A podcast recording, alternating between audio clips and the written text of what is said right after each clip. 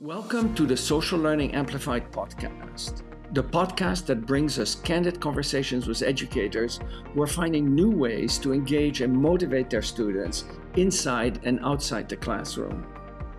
Each episode of Social Learning Amplified will give you real life examples and practical strategies you can put into practice in your own courses. Let's meet today's guest. It's great to uh, see everyone. Welcome. Uh, welcome to a special episode of Social Learning Amplified live at the Perusall Exchange. I'm your host, Eric Mazur, and our guests on the episode today are Isis Artze-Vega, Flower Darby, and Mays Imad.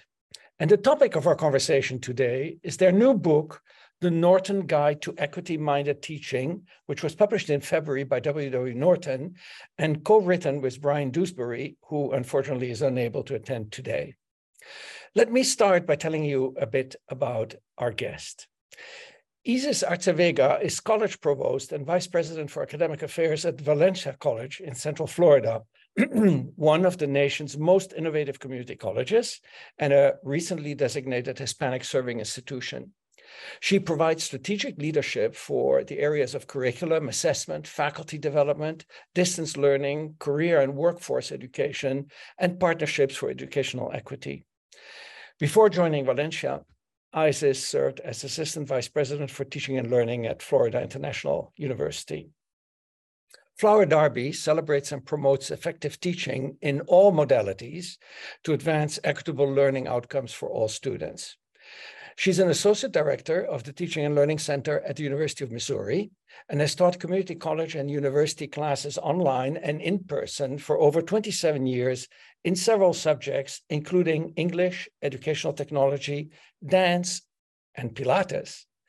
In her current work and publications, Darby empowers faculty to teach inclusive and equity focused classes in all disciplines and modes. Mays Imad is an associate professor of biology and equity pedagogy at Connecticut College. Prior to that, she taught for 14 years as, at Pima County Community College in Tucson, Arizona, where she also founded the Teaching and Learning Center. Her work has been recognized with fellowships from the Gardner Institute, the American Association of Colleges and Universities, the Mind and Life Institute, and Mays' research focuses on biofeedback, emotional regulation, advocacy and community, and how these impact student learning and success. She works with faculty across disciplines and institutions to promote inclusive, equitable, and contextual education, all rooted in the latest research on the neurobiology of learning. Isis Flower and Mays, welcome to Social Learning Amplified at the 2023 Perusall Exchange. Now, your book, The Norton Guide to Equity Minded Teaching, which was published by W. Norton and which is available on the W. Norton website as a free ebook or in hard copy version, uh, is really a treasure trove of actual items to help ensure that all students, have an equal chance of success. And I can tell you that since I picked up the book in preparation for this podcast, I've already made a lot of mental notes of what I am going to be working on over the summer to improve my course for the fall. What I particularly liked about your book is that each of the three parts of the book has a how can I get started section. And I have to say, I actually jumped to that section in order to frame the reading of the of the bulk of that section, because that section basically provides tips on how to apply key recommendations from that part of the book. Now, you address your book, I think it's in the preface or in one of the you know first parts of the book to equity minded faculty. And I'd, I'd love to think that all of us are equity minded, but I know firsthand that there's a lot of confusion about the concepts of equity, equality, and inclusivity. So perhaps a good starting point for our conversation will be to elucidate the concept of equity for our audience. In particular, what are the, the implications of equity within higher education? And, and why is equity of particular importance right now?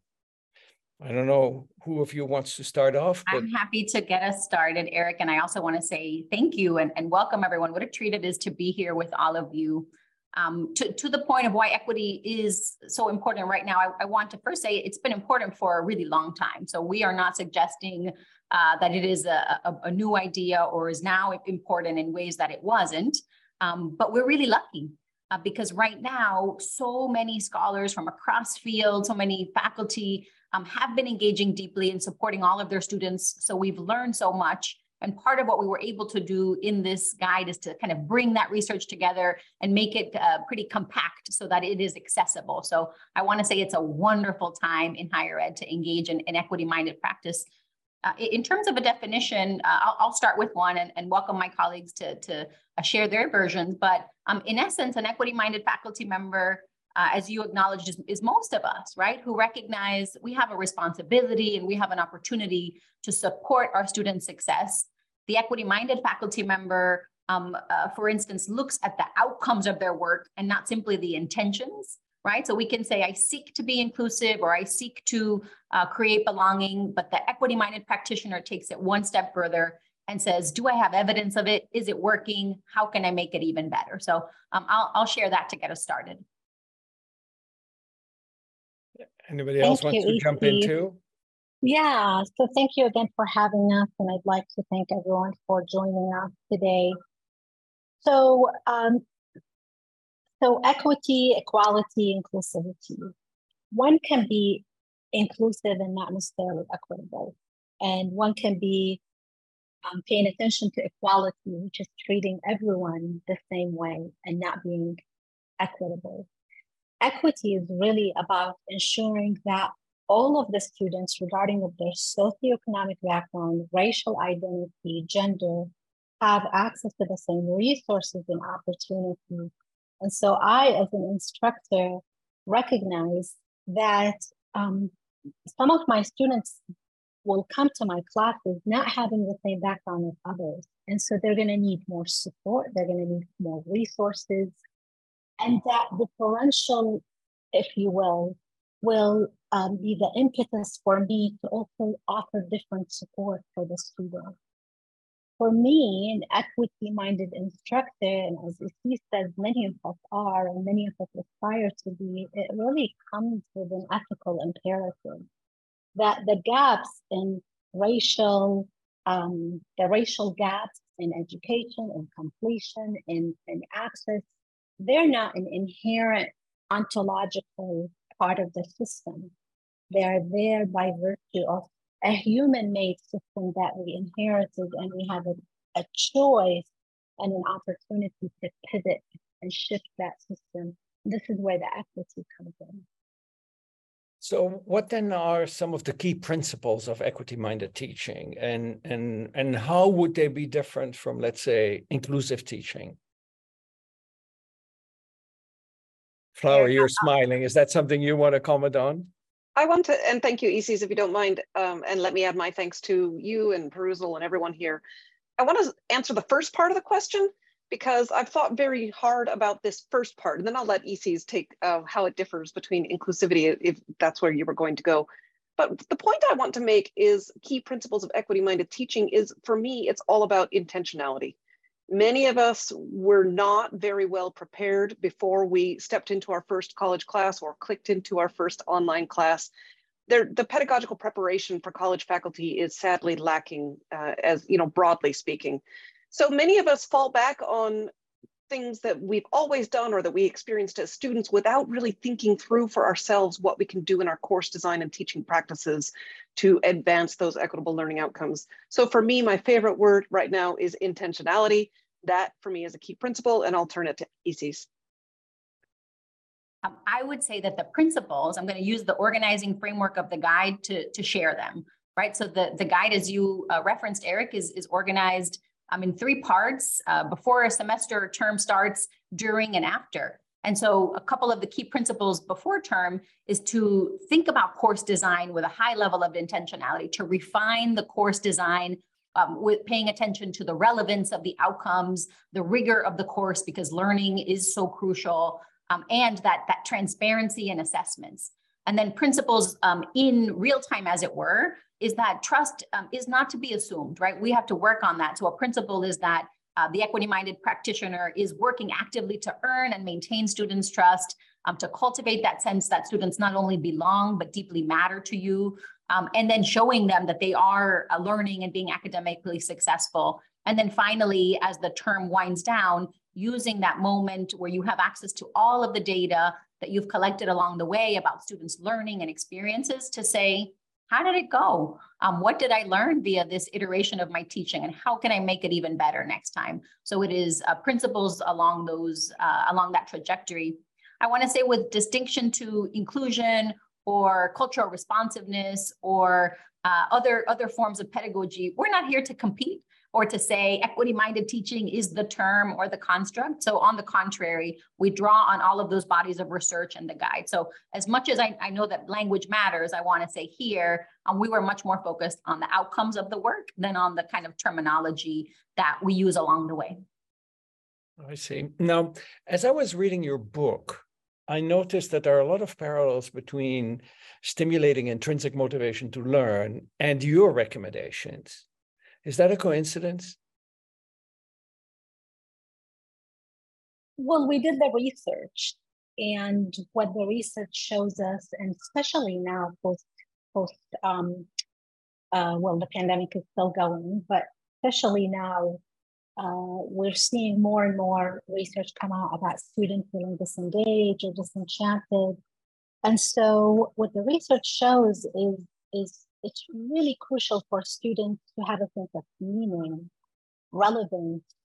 Um, even at a subconscious level, the brain, when the brain is so taxed with so many um, just distracted and, and, and, and, and spread thin, if you will, it's going to ask implicitly, it's going to ask the question of why should I care about this? And so the motivation then becomes when I, as the instructor, help um, demystify why this lesson, this this uh, topic, this chapter, this this assessment um, applies, what fits in the big picture, and why it's relevant, why it should matter. I see. Well, that that makes that makes our our work somewhat easier, right? Because uh, at least if you're if you're interested in motivating intrinsic motivation, which I think is key to improving education in general, um, and and and that was when when I sort of came to that realization. I think, oh, I'm already I'm already on that path that will make my my route to um, more you know equity minded teaching a lot a lot smoother. Now, some um, educators may feel overwhelmed by the by you know the prospect of tackling this big and important issue, but not know exactly what they should do to start. And and um, I think you you had mentioned Flower's intentions, but ultimately we need actions too, right? So so what are what are some some practical first steps that educators can take to apply equity minded approaches in their courses? May I jump in on this one and then I'll hand it to you. yes, to please. Yes. So um, we did, we were very deliberate in wanting to provide that practical guidance because we know that it can feel overwhelming or it's hard to know where to start. So we took a page out of James Lang's small teaching approach, where we make small changes based on what the literature shows to have that outsized impact on student learning and uh, those outcomes. And that is exactly why we have those sections at the end of almost all of the units about how to get started, because we know that faculty are very busy. In our organizing framework that Isis referred to earlier, we center faculty well-being because if we are not holistically experiencing well-being, we can't do any of this work effectively. So that overwhelm is not going to be in service of our um, practical progress toward becoming more equitable. And I do, I think we all see this as a journey that we are all on. So the how can I get started tips are, are meant to provide inspiration for small things that you can do right away with very little planning or very little uh, grading burden and then, you know, we also think that as people read each of these units and the research that new ideas will emerge as well. But we, we very much advocate for taking small steps um, with that intentionality and the marriage of that um, actual action as well. I see that my question matched one question that came from the audience here by uh, Hava Turkakin, who said, "How can we get some ideas to get started in a college physics course, for example?" But I think we're we won't be too discipline specific here because we're we're we're drawing people from uh, many different fields. That reminds me, if you have a question, uh, please use the Q and A button at the bottom of the screen, and um, and then you could if if you see questions posted by others that you really like to uh, to have answered you can upvote the question. I believe I, yes you can. can yes, i just provide a, a really practical example on that same note? And then again i would invite Isis and mays if, if you have an example that comes to mind. One thing we talk about is warming up the language within our syllabi so many of us inherit boilerplate language. It sounds very robotic, very academic. It doesn't sound, it sounds like a policy document. And to be fair, the syllabus is an important contract between learners and educators. However, the research is very clear that that cold tone that comes through these documents are not welcoming. They're not inclusive. They don't help students see themselves in the class. They don't help students care about what they're learning to refer to Mays's really important point earlier. So practical example, this summer, read through your syllabi, look for ways to inject your own voice and show that you're a human who is there to support your students. And we have a lot of examples in the book about small changes you can make, for example, to headings in the, in the syllabus. Instead of uh, course learning outcomes, maybe, or maybe in addition to course learning outcomes, you might also have a heading that says, uh, here's what you're going to be able to do at the end of this course. So there's one example. I'll invite if either others uh, want to contribute as well. I was going to discuss the the syllabus uh, because we heard back from faculty reviewers that like, oh, this was I could do this and I could do it quickly. Um, the syllabus part of the guide walks you through all of the primary sections from where you describe your name and tell your students a little bit about yourself to those course learning goals and objectives and says like how about this? How about this? So there's something really concrete. And again, we're hearing back from faculty how much they appreciate it and how quickly they could apply those. It's one concrete document. So I think that's another uh, good good reason to start with the syllabus because it is uh, it can be less overwhelming. Um, what one other approach that just occurred to me now is maybe to kind of um, skim through the guide, whether the um, how do I get started sections or the general um, application activities and to kind of pick one per section. So I might improve my um, uh, course uh, learning goals and my course design by increasing the transparency of my assignment, saying like, oh yeah, maybe it can be clear to my students why I'm assigning this or how to be successful. And that, that could be that one change in that section. And then maybe um, using some of the trust generators from the trust unit to say, okay, goodness, I don't know if my students trust me. So let me try a couple of these um, strategies like uh, finding common interests or telling them a little bit about myself in ways I have never disclosed before. And then one from the final section to say, uh, what data do I have access to at the end of the term that could be meaningful in ways that I haven't engaged with? Or how might I look again at my student ratings data um, that we, we recommend some specific questions? So maybe picking one strategy per uh, part of the, uh, of the guide might be another way to kind of uh, get started. So if I may, um, so Eric, you said that when you were reading the book, you realized that, you know, there are things that you're doing already. And I think many of our colleagues um, are doing this work. And in fact, we say we wrote this, this guide because um, our heart listen to the echoes within your heart that this work matter. And when, you know, I say start with baby steps. Um, remind yourself why this work matters for you personally. That it's not, um, yes, if the department requires it or the discipline, but beyond that, why does it matter to you as a human being, as a citizen of, of the world? I would then go, like I said, baby step. And I, I think it's really important to try to, at the very least, just have some some some basic understanding of of um, this the system of education and how historically it was designed to exclude people and what the ripple effect of that and how that ripple effect shows up in my classes, for example. And then practically, you know, one of the things I do is, you know, I try to figure out, especially in my upper level classes or even in my intro classes, what can I do to learn more about the students and their academic background And then what kind of support I can offer so the students who are not at the same or at the, at the level academically they should be, they can catch up and reach that level, right? So one of the things I do is I'm really careful who I select as my tutors for the classroom. And those tutors oftentimes are not the A students. Those are the students that really struggled in the previous classes, didn't have the academic background, didn't fit the you know the pro, the A student, but ended up with an A with a B or sometimes a C. And I reach out to them and we work together. Those are the people that become the tutors, and we work simultaneously to help you know cater to the students that in this case don't have the academic background yeah, I, th- I think you mentioned something really important there. Other classes, right? Unfortunately, we only control our own class, most of us. Uh, and, um, you know, we, we, talked earlier briefly about intrinsic motivation, and Flower put a beautiful comment there. You know, our own intrinsic motivation matters too.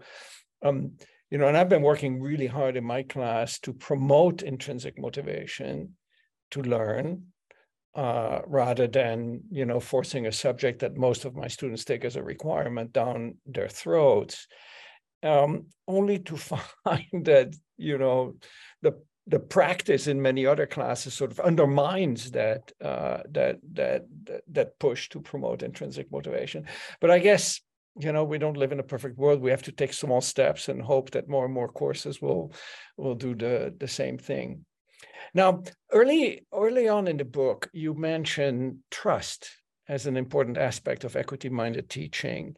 Um, why is trust important? Isis, is that something you want to address? Yeah, I wanted Mays to get us started because I think her neuroscientific uh, discussion of trust is, is just so essential to why it's featured in the guide. Yeah.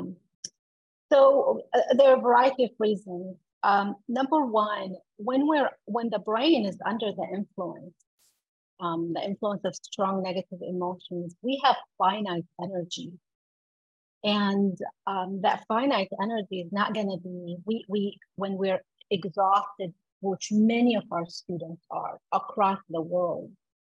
Um, it can be really difficult to uh, to read the mind of the instructor or to even you know think that they have my back. I remember years ago I was teaching and I created a for an exam that was comprehensive difficulty exam. I created a what you what you call a, a help sheet, and I wrote everything that you know that would help the students, made copies, gave it to them, and then when I was grading the exam, I was seeing that the students didn't use my help or cheat sheet. I came back, I said, What's going on? And they thought I was tricking them. They said, You know, so, so, and I thought, what was, what, what got lost in, in my communication where students did not think that I was, that, that I would trick them. And so, so the trust is really important. And again, I think about, you know, for example, that the, the student population that we're trying to serve that that when it comes to equity, really important. Um, I think about the the history, you know, that they were they, they were excluded from the education system, and now they're coming and we're talking equity and diversity and so on. And I think, why should they trust us, right? we have to, I have to make the case for them that I have your back, that you're not just a number. And and and and really to let my actions follow what I say. So I would start with that. I, I don't make assumptions that just because I'm showing up and that the students are going to read my mind. Another example, I um, give a give a you know this small survey at the beginning of the semester, before the semester actually starts, and I say, how can I help you succeed in this course? And I remember one of the students said, wrote, um, don't give us busy work, please. I have two jobs, so on. And I thought, what is busy work? And how do they know that this work that I assign is busy or not? And so the whole transparency and trust go hand in hand and they they really connect with motivation. I, I want to extend some of that, um, which I agree with just so so wholeheartedly, um, to say that that two additional reasons. Um, uh, one is uh, this one kind of is more of an extension of Mays than another one. Is it is that trust is foundational to learning, right? When students trust us, they give us permission to challenge them, and that challenge is so crucial to learning. That's that's maybe one distinctive element of the guide that I would want to speak to, um, Eric, is that um, we're, we're not simply focused on student passing courses or progressing or earning a credential. That credential is only meaningful when students have the knowledge and ability. So uh, because trust is a prerequisite, as it were, for learning, we center it.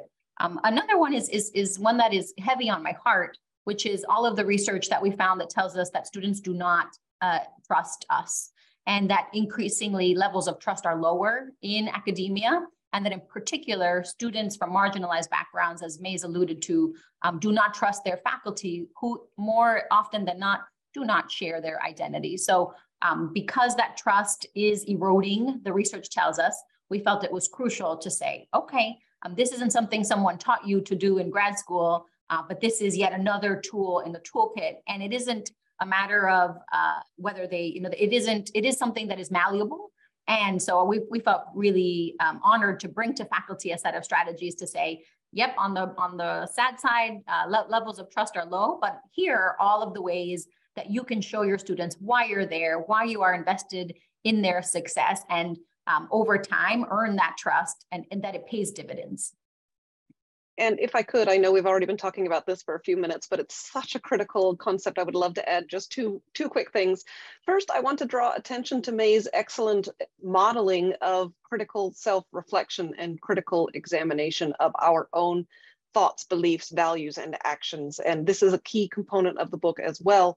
She said when she realized that her students didn't trust that the help sheet was really well intended that she took a step back and asked herself, where did my communication break down? So thank you for that lovely example, Mays, and let us all be willing to demonstrate that humility and that vulnerability and that willingness to learn from our students in these ways. The other thing I just want to add quickly, because we haven't really touched on this yet, is we talk a lot in the book about how to do all of these things in online courses as well. And I would argue that trust is critically important, even more important to focus on and build intentionally in our online learning environments, because these spaces can be, they don't have to be, but they can feel more distanced. Um, students can feel more isolated. We may even struggle to connect with our online students in the same ways that we do in person. And yet, online education is 100% the way of the future. It makes it possible for students to earn their college credential when they may not otherwise have any other options in terms of full-time school attendance or, you know, with other competing demands on their time, including work and family obligations. So online is uh, really centrally um, discussed and very practically kind of addressed in the guide. And again, I'm just gonna say trust in online spaces is if anything, almost more important in my mind, maybe I'm biased, than in person. This is very interesting. And, and this discussion about trust that we're having here right now reminds me of a talk I heard by Brandon Busteed, who used to work for Gallup and who was in charge of the higher education develop, uh, section of Gallup, and who ran something which I think is colloquially known as the happiness survey, where they actually um, the people at Gallup looked at the correlation between people's education and life satisfaction and success. And um, they looked for what in people's education correlates with future life satisfaction and self-reported success. they found very little difference between private versus public, small versus large.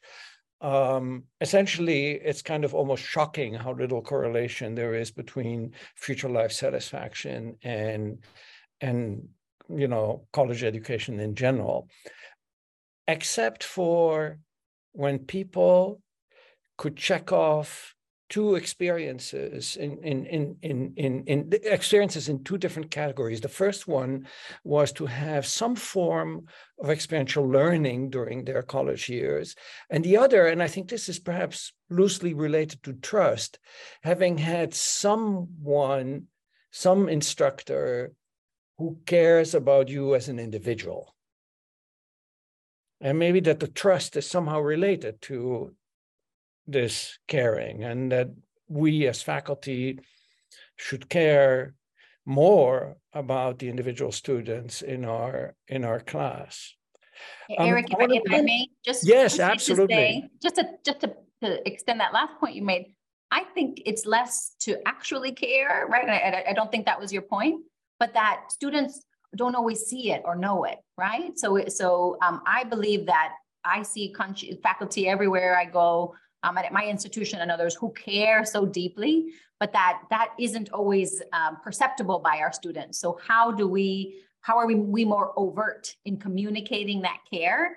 Uh, I think that, that that's one of my major takeaways from uh, from that study, and absolutely, um, I would say connects to the the unit on trust, but also on belonging, right? On that on cultivating that sense that students belong, matter, and that you believe in their and in their um, intellectual abilities.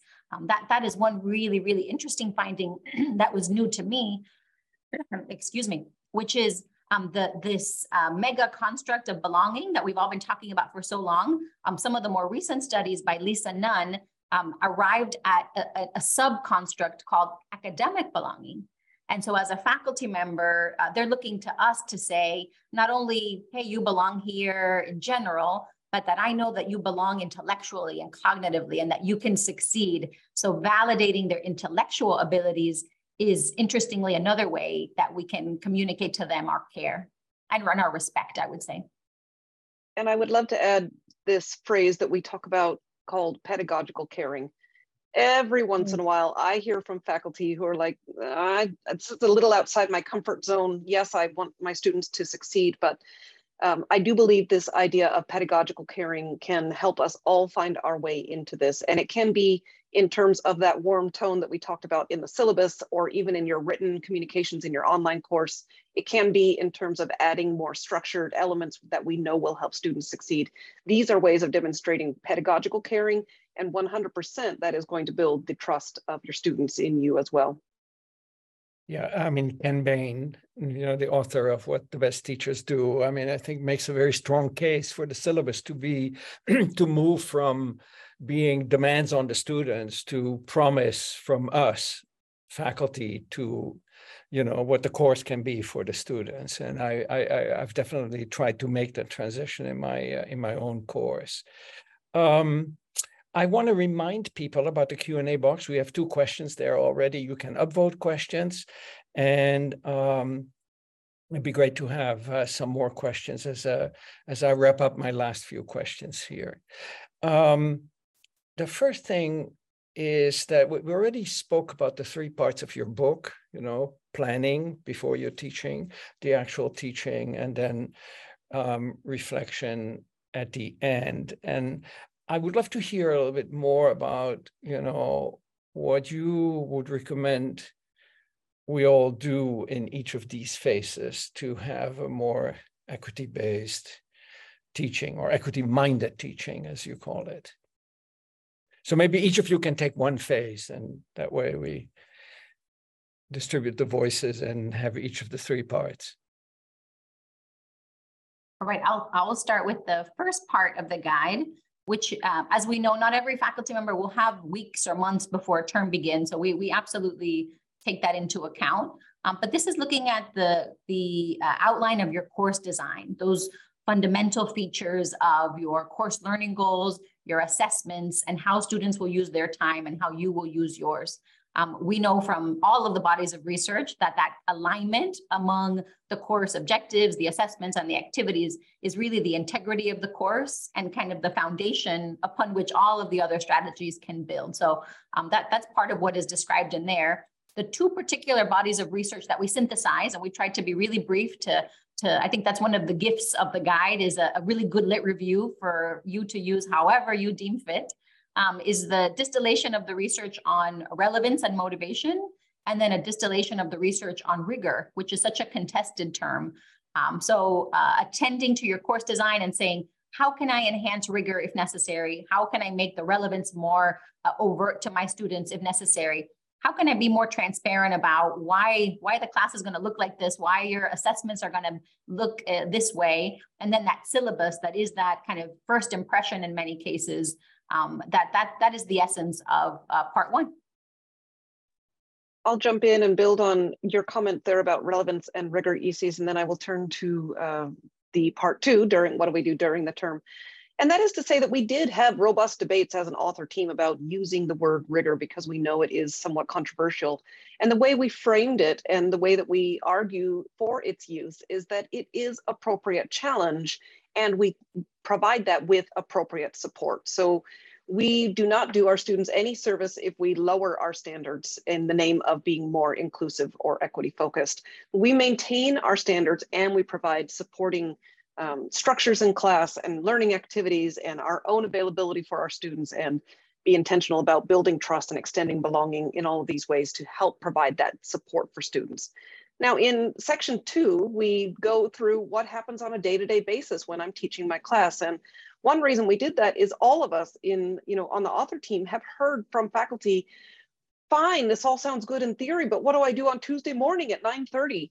And so in section two, we uh, we have a whole unit on trust, another whole unit on belonging. We have a third unit in that section on that structure that I was just alluding to. And what this does is it sort of provides a counter example to a very traditional and not very equitable class where students come to a large lecture, there's no other requirements except for two major exams. And that is very low structure. So we talk about ways of building in uh, learning activities and structures to help. And then one of the really I think unique elements of this guide is unit seven. And what we have there is a case study of my own asynchronous online class and literally what I do every day and every week and a walkthrough of what the modules look like. And then we have a contrasting and complementary case study of Bryan's large enrollment introductory biology class. So we have two very different examples and we talk about what do we do during week three. And I think that can be a very practical unit to read, even if you just read one of the studies to get some uh, very concrete examples of what to do. Awesome. So I'll jump in and talk about the third part, which is about reflection. So Bell Hooks talks about let the classroom be a place of liberating mutuality where both the instructor and the students are liberated. And so for me, I want to, I aspire, I dream, I, um, I want to be different. I want to be changed by the end of each classroom. And some of the reflections that I go through is how has this journey that I just took with my students changed me? Now, I want to talk about reflection and feedback um, and how they go hand in hand. And feedback is not just waiting to the end of the semester to see what worked and what didn't. It's important to seek feedback from the students throughout. So what I do is I tell the students that teaching is an art and it's work in progress, and I am work in progress. And sometimes I will have, I will, I will have, I will bring my own biases, or I will have subconsciously do something that just doesn't sit well with you and I look for you to give me feedback. So one of the things that I write that we, we write about in the in the book is how I send a one item anonymous survey where I ask this is three or four weeks into the semester and I ask the students, is there anything I am doing or not doing that's making you or a classmate feel excluded? Or you could do that online, you could do it in person, and the feedback, I take the feedback, I take it to heart, I bring it back to the classroom and I talk about it and how I'm going to either explain why I've been doing this, so I wasn't fully transparent, or how I'm going to modify to, to um, my, my teaching.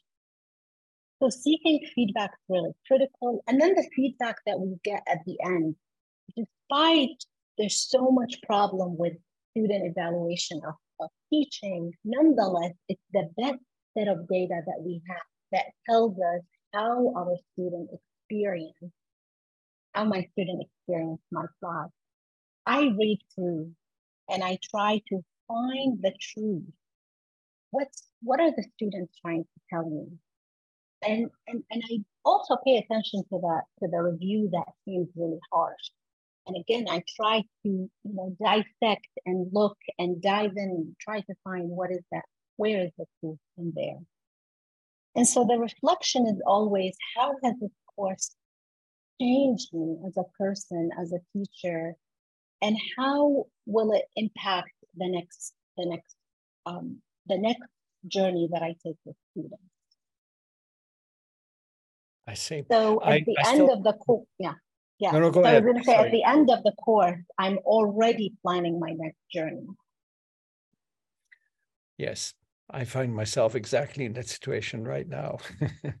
um, I still have many questions, but I see that there are a couple of questions in the Q and A, and I think I will um, I will um, take some of those questions. So Jessica Bickle says one thing I've been moving towards is flexibility on due dates whenever I can.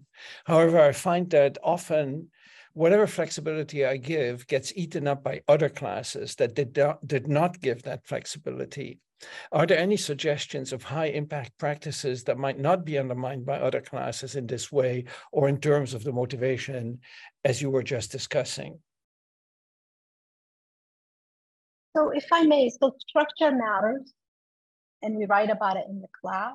And also, when I give, when a student asks me for extend the deadline to be flexible with with the assignment, um, I used to say yes, of course. Tell me when you know, turn it in when you can. And I realized, and actually, with feedback from the students, they actually want structure. That this okay, fine, um, can be can be overwhelming. And so now, whenever I am flexible and I give an extension, especially with, with a student that's really struggling, we actually sit down and talk about what are you going to do to meet this extended deadline. So it's not just you know a free end and you go and because because sometimes the students are having a very hard time navigating other classes as as the um, Jessica said in, in her question. And I'll I'd love to hear from my, you know, if I missed anything from my colleagues.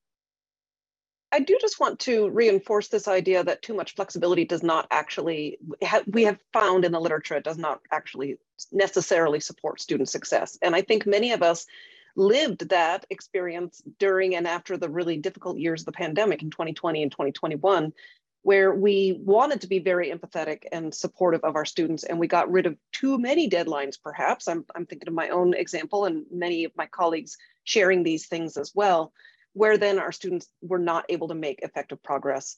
So for me it is about providing that structure and those deadlines or those kinds of accountability structures and recognizing that life happens for our students and uh, building in a way to be flexible. I love Mays's approach on asking the students, okay, wh what are you going to do? The approach that I have taken is um, right out of Linda Nilson's book, Specifications Grading. She calls them OOPS tokens. I know other faculty call them no questions asked tokens or passes. And essentially, I offer my students three of those per semester. And you do not need to explain to me what's going on. You can just turn one in. I don't need to know the details. Uh, it, it does provide, you know, more respect for students' privacy and such. And then yes, we mutually agree on a particular date that this will be, um, you know, this will be in. Now, I also incentivize if students never need to use an OOPS token, they, they actually get a little bit of extra credit, which aligns with my grading philosophy, may, may or may not with yours. But I do try to incentivize still remaining on time. I, I just want to touch, and then I'll, I'll be done here in a moment. I want to touch on the initial question about strategies that don't get eaten up by other classes. I don't know that we do have a good answer for that. I think in the book we we advocate for two things. For what we can control within our own classes, and that may vary depending on our faculty status, depending on whether we're teaching a coordinated course, these kinds of things. But what you can't control is your friendliness and your uh, efforts to build rapport with your students, even if you're teaching a, you know, an already built course. But we also talk about advocating for systemic change and across departments and across silos. And so if you are finding that your students are struggling because of the other classes that they're in, we do write in the guide about ways to begin to build some bridges and lead from where you are to start some conversations on your campus. Um, but essentially, the question refers to sometimes things that we can't control. And I know we've all experienced that. So we, we do what we can and advocate for change as well. Let me turn to another question here in the uh, Q&A. Uh, this one is by Pablo Valdivia. I'm very curious to know more about your perspectives on the, on the use of generative AI to foster equity and academic belonging in a class. Do you see generative AI as an opportunity or a threat to promote a more inclusive social learning experience? And before I turn it over to you, uh, another uh, attendee, Michael Ritter added to that question. Question for Mays What does self regulation and mitigating stress have to do with equity pedagogy? Oh, that's actually a totally different subject. This is not on the. So let's separate those two. Let's first have uh, uh, Pablo Valdivia's question on generative AI threat or opportunity? Probably a little of each, I, I would say, um, and, and, I'm learning so much as as as is the tr- is true for our field. Um, I'll I'll say one one fear that I have that I've begun to notice um, that I noticed during the pandemic, actually with uh, remote proctoring solutions, um, is the erosion of trust between faculty and students. Um, and it was just so heartbreaking to see uh, faculty spending so much of their time policing students and watching videos and rewatching videos. So this suspicion, it enters the classroom with us. It's a toxin, um, I would say. And so I, I am deeply worried about uh, about that. And of course, um, I, I, I, the optimistic part of me does uh, uh, believe that there is a, a, kind of sweet spot, as it were, where we can leverage the power of technology to advance learning without having it do the things that we need to do in order to learn. Um, and, and, and I say we're not there yet, but I uh, I read that in a in a in an article I believe earlier this week, late last week. Uh, and um, I, I, am optimistic that we're going to find the ways to use um, all of these uh, extraordinary advances. But uh, right now, that, that threat that I'm seeing or the risk of the relationship being damaged, which again, um, as, as we've said at length today, I see as crucial to, to learning and to student success. May I add on this topic of generative AI, and then we can certainly turn to the next question for Mays because I want to hear that answer too. Uh, I have been thinking deeply. I've been absorbing. I've been researching. I've been synthesizing my own, um, you know, e expert opinion here. Sorry, that sounded weird, but uh, here's here's the way I see it. And I actually took some of this away from a keynote that I attended that was being given by Vinton Cerf, who's one of the founding fathers of the internet and a chief internet evangelist at Google he compared the advent of these generative AIs like ChatGPT and other tools as he, he made two comparisons and that's really helped me. So I'll share them quickly. One was kind of the advent of the internet in general, and another one was when we all began to carry around smartphones. These two technological advances literally changed the way we do everything. I've been thinking about in my undergraduate days when I would go to the library and dig out a microfiche and feed it into the machine and we can do so many things so much more quickly and efficiently. And while we are right to have concerns about Gen AI, I'm encouraging us to see it as this work in progress. As, as Isis just mentioned, I remember when I hardly knew how to search anything online in Netscape as it was back then. Um, so let's let's give ourselves permission to process. Let's not uh, police and surveil our students and let's start playing with it. If we're not doing that already, I would certainly encourage folks to start playing with Gen AI in their own personal and professional lives to get familiar with what can happen. So one quick thing that I say is, hey, let's Google that, or let's ask Google Bard, just as a way to try to develop some new habits of mind. Now, interestingly enough, it has taken a long time and it's still not completely accepted you know to to adapt to adopt, pardon me, the perhaps biggest IT invention of all time. And I'm not referring to computers or internet here, I'm referring to the printing of books, Gutenberg. Uh, you know, even though that invention is uh, almost exactly 600 years ago, two years from now it will be. Um, you know, it, it's taken a long time to people or it's still not not happened completely to abandon lectures and rely more on other forms of transferring information so as educators we don't have a really good track record in adopting technology in a in in a, in a good way um, I there was something else that came to mind that I wanted to say regarding uh, regarding ChatGPT. Um, and, and, and perhaps, perhaps one reason why this may actually be a good threat is because it may force us and this is one of the questions I wanted to bring up earlier. Um, so maybe I'll do it now. It may be a threat that forces us to reconsider our assessment practices. And I think that a lot of um, a lot of um, how shall I put this? Uh, you know, a lot of problems with equity are grounded in assessment. Uh, because I think that was plenty of research to show that uh, people who grew up, you know, who are you know first-time college students, people who grow up in underprivileged uh, parts of society, struggle a lot more with high-stakes assessment in particular. Uh, one of the things I've given up over the past um, you know, five or so years is I, I have no more exams, no lectures, no exams. In fact, this year I abandoned the classroom and I abandoned the start and end time too. So I, I my, my class is pretty wild right now. But I think that that we should see ChatGPT as or or the, the availability of ChatGPT as a uh, impetus to really completely rethink our assessment practices. And I see that actually as a good threat because I think you know many of our assessment practices are outdated and, and do not help with equity. I don't know if, if you agree with my statement. Uh, I'd like to hear your, your views there. Yeah, absolutely. They don't help with equity. They don't assess learning. They assess how well a student can mem- can regurgitate what they memorize or how well they've learned to take exams. But deep, meaningful learning, they don't assess. They bring so much stress to the student who is working two jobs, good generation. So much is at stake with this one exam.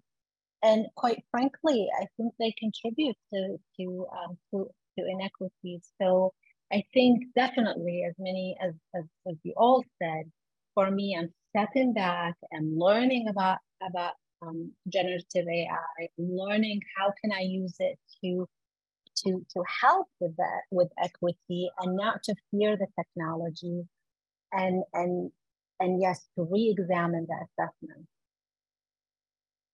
So let's turn to that question that I had tacked on to the uh, ChatGPT, which is really a separate question by Michael Rader, um, uh, directed at uh, Mays. What does self-regulation and mitigating stress have to do with equity pedagogy? So, so learning is social and emotional. And right now, globally, students are, I mean, the mental health crisis is real and it really requires our attention. And um, while mental health affects everyone and while the stress and the, the, the chronic stress affects everyone. It affects students who are on the margin, racialized students differentially. Those are the students that continue to deal on a day-to-day basis um, with, with racism, with, I mean, you turn on the TV, you look at social media in the classroom, that brings enormous amount of stress and sometimes it's the way the brain works because it wants to keep us alive. It's about our survivability it will do, like move us away from the learning to keep us to so we could survive. And when that happens, and what's it's been my experience interviewing students across across the country, what students would often say is, "What happened to me? Why am I unable to learn? Or why?" I wrote an article with a group of students in Inside Higher Ed, and there was a quote from a student who says, Did I lose my cognitive function? Have I always been a bad student and I didn't know? So it's really imperative that not only how can I support students with their well-being and their, but I also how can I empower them with knowledge about their own physiology, about how learning works. So when they do the experience, the stress, the anxiety, they don't automatic, automatically say, it must be me, I'm not capable, but rather that what can I do? What support can I seek to help me regulate my response to the external stressors so I could continue to learn? This is huge we, we can't talk about equity and justice without talking about well-being and, and justice for, for um, emotional well-being of, of our students. In that respect, I think there's a wonderful overlap between this podcast and the next one, which will be devoted to uh, mental health. Um, and I'm really starting to see a lot of connections between, eh, you know, mental health equity and intrinsic motivation to learn. I mean, all of these these issues are intertwined. Well, we have only three minutes left, but there's one question that has been upvoted five times, and I'm afraid we'll leave an open question at the end. But given that this is recorded, that it will be put online, and there'll be opportunity to interact asynchronously online, I hope that the question can be answered there. So the, the last question, and really uh, we, we just should just have a very short answer to end on time is from Chuck Gobin, who, and I'm going to paraphrase this question because it's rather long. He teaches literature courses both to English major and as part of the general education core curriculum. But Chuck is struck by the disparity in reading levels among students. Some, you know, the ability to read more deeply, in other case, just basic comprehension issues. And, you know, I'm sure that you can transfer this to another field, my own, for example, you know, expecting students to have had already some, um, you know, proficiency in math and then coming to my class without being able to solve the most simple algebraic equations. And he states perhaps we assume students who have been admitted all operated on at least a baseline level of literacy or math knowledge or whatever, or we think it's not our job at the university to teach somebody to read. So the question is, how do you blend help in competency with more abstract philosophical goals in a subject area? Short answer. I will say briefly um, that uh, I do believe that once a student has been admitted to our institutions, we have a responsibility to support them. And so uh, using their, their how much or how little they know, uh, it, it, it's not an excuse, right? We, we have a responsibility to each of them. And they always came to our courses with varying levels of uh, knowledge and abilities. And so uh, learning about that, assessing it, and providing those extra supports where appropriate to the specific question about moving toward philosophical, critical thinking type uh, work when that basic uh, competency or knowledge isn't there, um, I would suggest constructing an opportunity in the class to share some basic conceptual knowledge and then to ask students to use it. So you don't have to hope that they have a foundational concept or ability. You can uh, either help students retrieve it or teach it and then give them that validating, empowering recognition that their intellectual abilities are absolutely capable of that high level philosophical, abstract, critical thinking, create creative work. Um, that is a key part of validating them and of advancing more equitable outcomes. So maybe actually you, you're triggering a thought. You know, we sort of tend to reward the absolute level at which students exit the course not realizing that they enter at many different levels. Some may already be at the level that you expect, and others may be at the level you expect at the end of the course, and others maybe. Maybe we should reward the delta rather than the absolute value where they come out and have some sort of a you know ranking which is we don't know we, we know that doesn't work anyway but anyway i need to think about that over the over the summer if i can sort of think of an assessment scheme where I reward the delta the growth rather than the absolute value where the student exits the course. Anyway, I really would like to conclude now um, by thanking you for listening and, and thanking our guest, Isis Artze-Vega, Flower Darby, Mays Imad. Um, the Norton Guide to Equity-Minded Teaching is available as a free ebook to all instructors. You can access the ebook or order a hard copy online at www.norton.com. You can find our Social Learning Amplified podcast and more on perusall.com slash social learning amplified in one word. Subscribe to join us on our next episode. Thank you again. Thank you. Social Learning Amplified is sponsored by Perusall, the social learning platform that motivates students by increasing engagement, driving collaboration, and building community through your favorite course content. To learn more, join us at one of our introductory webinars. Visit perusall.com to learn more and register.